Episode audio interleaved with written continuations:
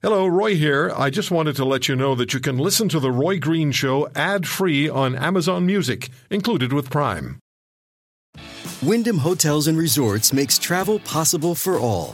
Whether it's the long haulers looking for a great cup of coffee, a roomier rest for the on-a-whim road trippers, or a place to make summer memories with the whole family.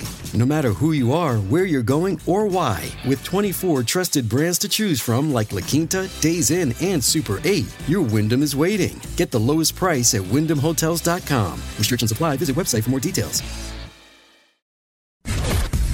Superhero without the costume. This is The Roy Green Show on the Chorus Radio Network.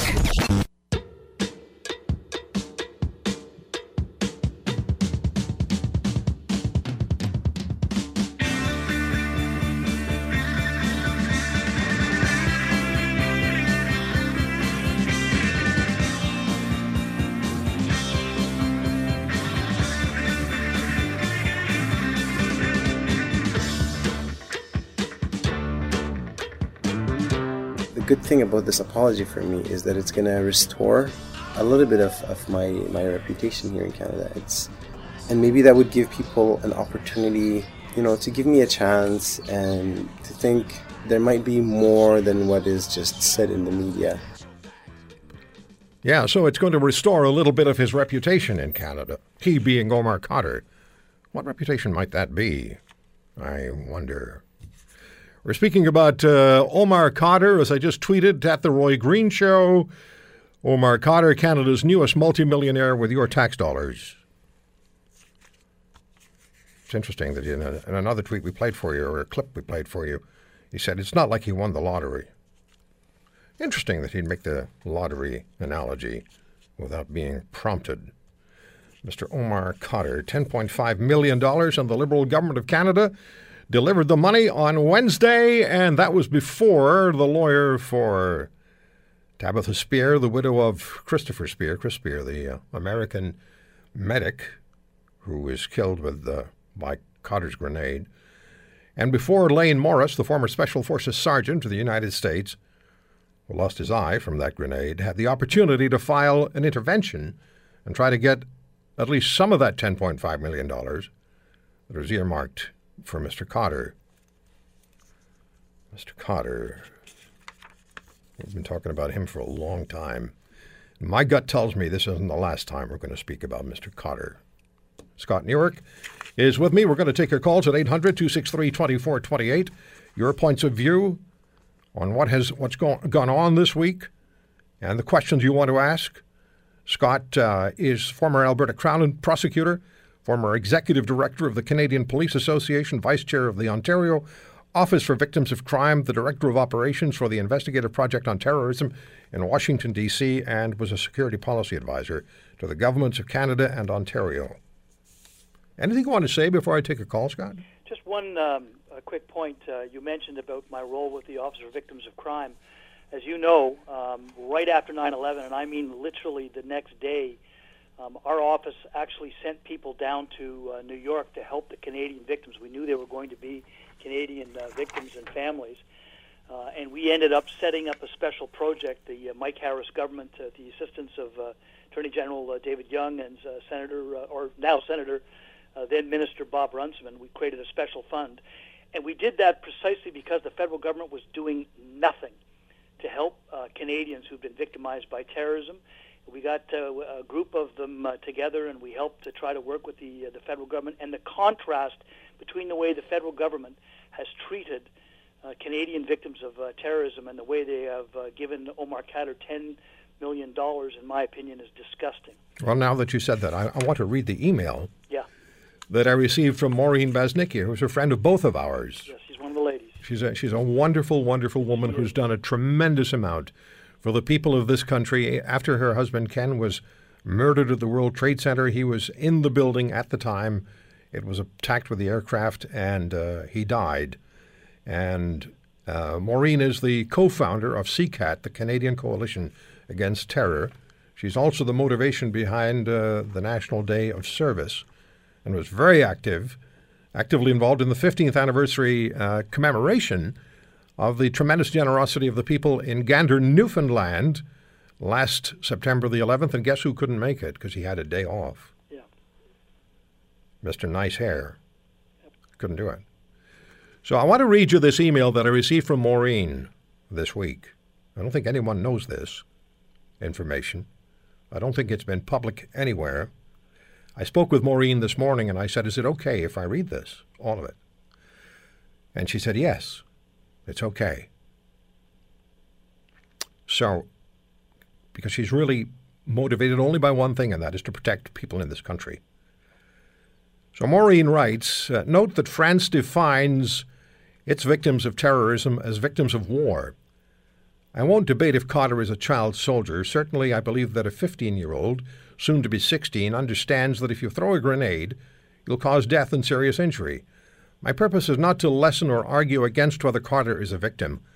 I only wish to emphasize who the true victims of terrorism are. If Khadr is a child soldier, does it not correspond that my Ken and the other victims of the nine eleven attack can be defined as unarmed soldiers in the war against terrorism? Why did my Canadian government come after me to pay taxes owed by my murdered husband for taxes owed in two thousand and two thousand one? This was done around the first anniversary and my first shipment of body parts. Why are my taxes going to contribute to a child soldier who's killed our allies? Why has our government chosen to do this without a court order? Why did our previous government not provide fairness to the Canadian victims of terrorism that actually lived in Canada? Why was there such an imbalance between the support provided to Canadians living in the U S and Canada? Why are Khadr's lawyers angry that the large amount of compensation and apology was leaked to the media? Do we not believe in the transparency of our justice system? Was this to be sneaked to Khadr for political purposes? Certainly Khadr's lawyers have criticized Harper many times in the past. Many questions, Maureen. So think about this, everybody. I'm just going to read these lines again. Why did my Canadian government come after me to pay taxes owed by my murdered husband for taxes owing for two thousand and two thousand one? This was done around the first anniversary and my first shipment of body parts. There's something else that Maureen mentioned to me this morning. It's not in this email. Our federal Canadian government, headed then by Jean Chrétien, federal Liberal government, went after Maureen Basnicki for the monies that she received in U S compensation. Yes. For the death of her husband. So the Canada Revenue Agency, under the direction of the Prime Minister's office, they all are, went after Maureen Basnicki for taxes, income taxes for her husband on the first anniversary of nine eleven, and then similarly, almost at the same time, wanted to tax the any money she received from the United States in compensation for the loss of her husband in nine eleven. This is the kind of inhumane, brutal, horrific treatment that is afforded a Canadian victim and a Canadian widow. But for Mister Khadr, we have ten point five million dollars. And you know, Roy, as well, too, the Canadian government uh, and the Supreme Court of Canada, our activist Supreme Court, uh, seems to like to look down its nose at the Americans in the way that they uh, do things systemically.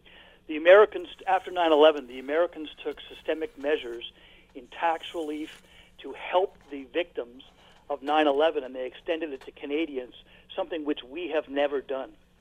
Yeah, and that's what Maureen is getting at in that. Uh, I, you know, Scott, as well. I'm going to talk to a caller here in a second. Phone lines are all busy, but uh, I remember speaking with uh, with Erica Basnicki, Maureen's yeah. and Ken's daughter, and she. We have the clip somewhere, and it was right on the anniversary of nine eleven. We'd gone to New York City to broadcast yes. on the first anniversary on the Chorus Radio Network.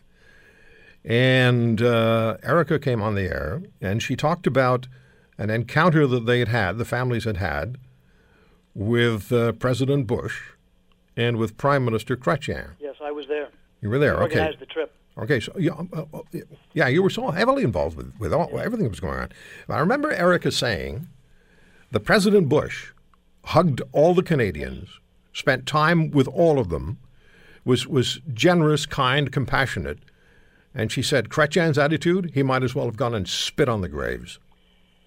He was... Um, I'm quoting directly. Uh, I'll never forget. I, he also, on that same trip, if you recall, uh, uh, said publicly that he, quote, understood why the terrorists did what they did. That's right. That's right, yes. He did. Uh, that was that trip, huh? Yes, it was uh, disgraceful. Good God. We'll come right back. Roy won't take no or no comment sitting down. This is The Roy Green Show on the Chorus Radio Network.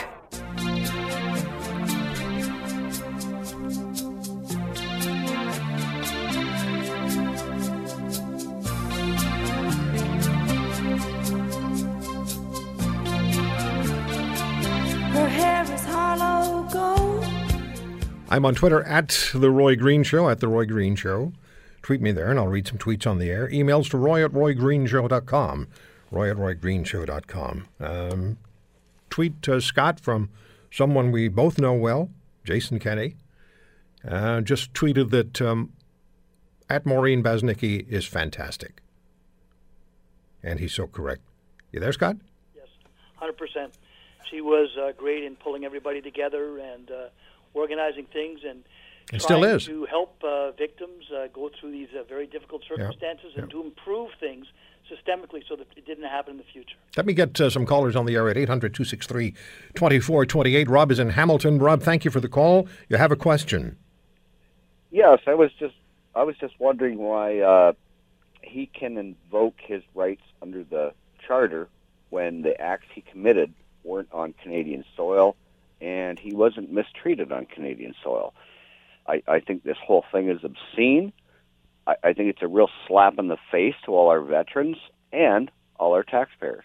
Thank you. Um, I don't disagree with you, sir. There, and in fact, there is actually a Supreme Court precedent that says that people don't enjoy charter rights while not in Canada. But the Supreme Court concluded that because the activities that were involved involved Canadian officials and their participation in what was a uh, scheme that was contrary to Canadian international commitments, that those actions of the Canadian officials caused a direct impact that uh, therefore triggered his uh, charter rights.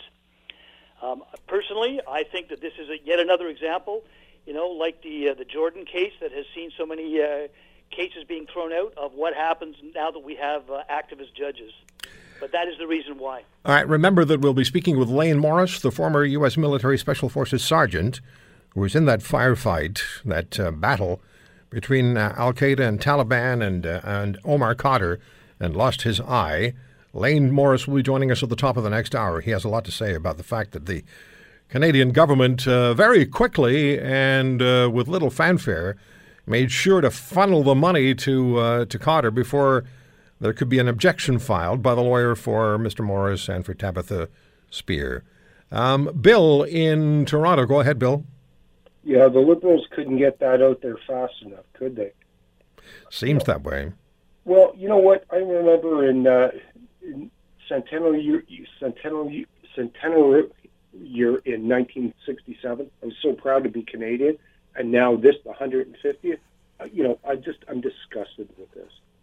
What will the Liberals do? They, they, they mine the uh, political uh, landscape, and what can we do to get votes? You know, in, in Ontario, a billion dollars buys two seats. Ten million here is going to buy some more Liberal support within communities. This is so disgusting. I'm so... I, I, I can't tell you how upset I am about this. Bill, do you think this is going to have enough traction that in two years' time, when the next federal election is underway, that Canadian voters will remember? Well, you know what? The Proud Boys in Halifax, I think we're under siege, we're under attack. And I think we're we're going, we're tucking our tails, and we're going, and we're hiding away. All right, thank you for the call.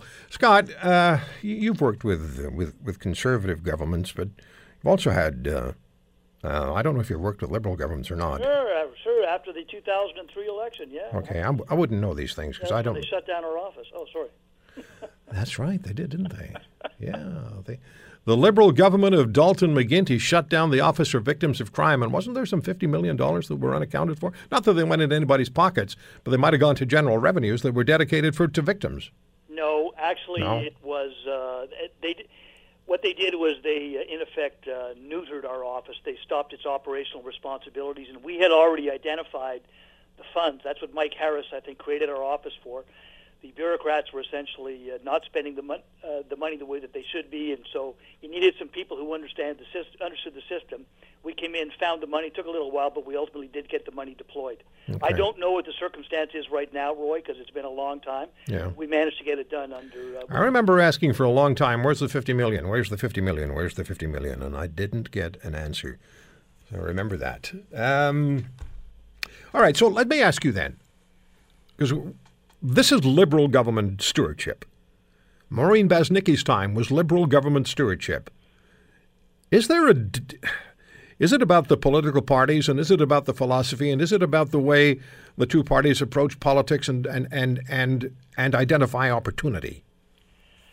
Um, Fair question or not? I don't... Uh, I mean, everybody's going to make up their mind about that. I'm not sure that um, um, I...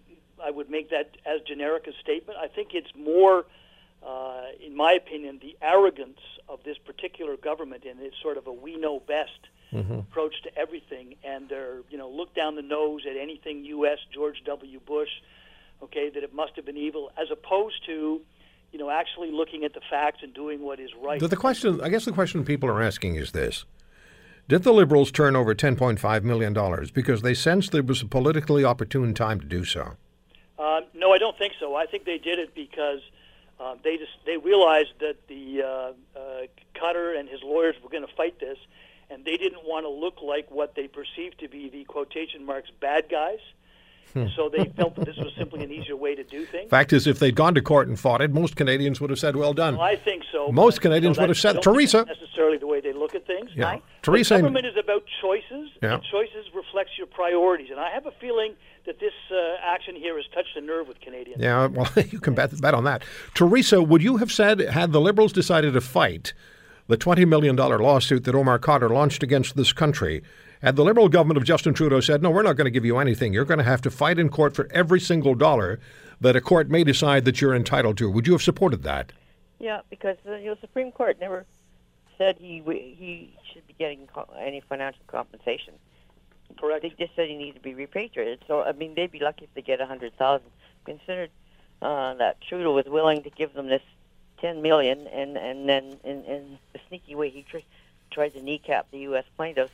I think there was some serious blackmail going on here. What does Den- Dennis Edney have on Trudeau, oh, I, Liberals, I, I, and Goodell that they don't want anybody to know about? I, I, I, where does... I, I don't know.